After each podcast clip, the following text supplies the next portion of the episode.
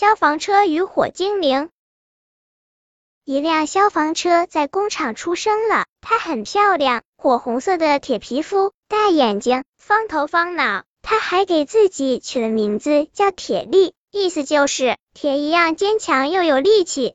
一天，铁力被人买走了，铁力有了新主人，主人是一批年轻力壮的消防战士，他们都对铁力很爱惜。开着它出去训练，回来后会把它擦洗的干干净净，和出厂前一样。铁力很爱这帮年轻人，他下定决心，尽自己的能力保护他们。一天，消防局接到报警，城市一角出现火情，消防战士们迅速集结起来，跳到铁力身上，铁力卯足劲儿，一口气把他们带到失火现场。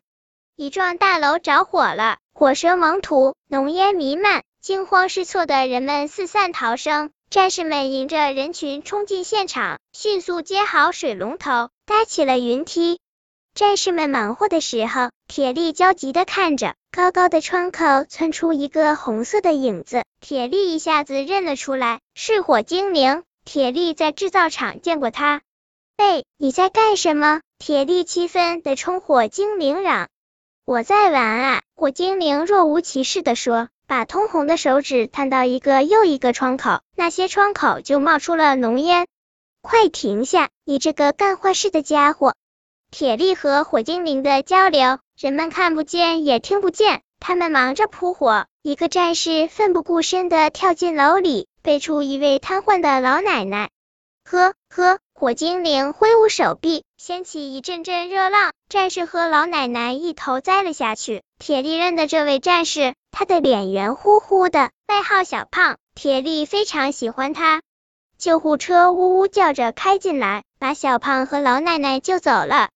火精灵大获全胜，大楼被烧空了。这是铁力头一回出勤，却败得那么惨。他很不高兴，都是火精灵干的坏事。铁力决定和火精灵谈谈。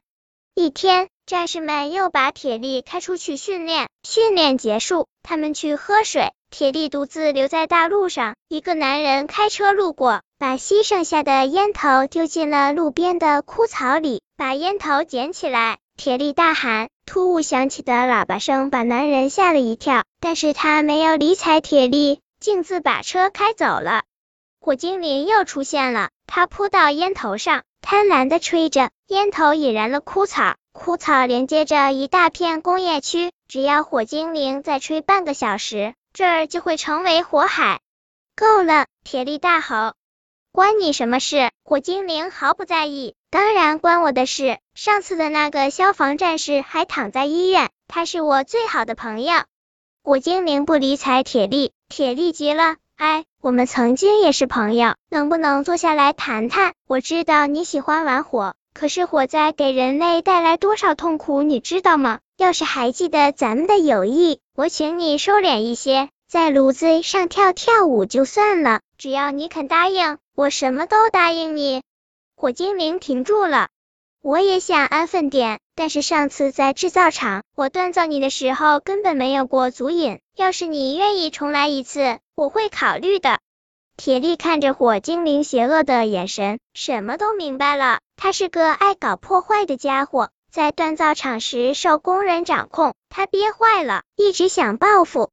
好，我答应你。铁力说。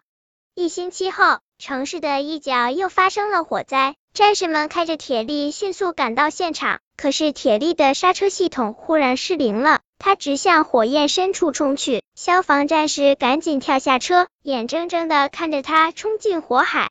火精灵抓住铁力，战士们又调来第二辆消防车，把铁力身上的火扑灭了。多可惜，才出勤两次。就被烧成这样，火精灵走了，火都灭了。人们看着劫后余生的铁力，惋惜不已。铁力不能再出勤了。但奇怪的是，从那以后，这座城市再也没发生过火灾。他们不知道有一个约定，世上所有的约定都应当有效，哪怕是一辆消防车和火精灵的约定。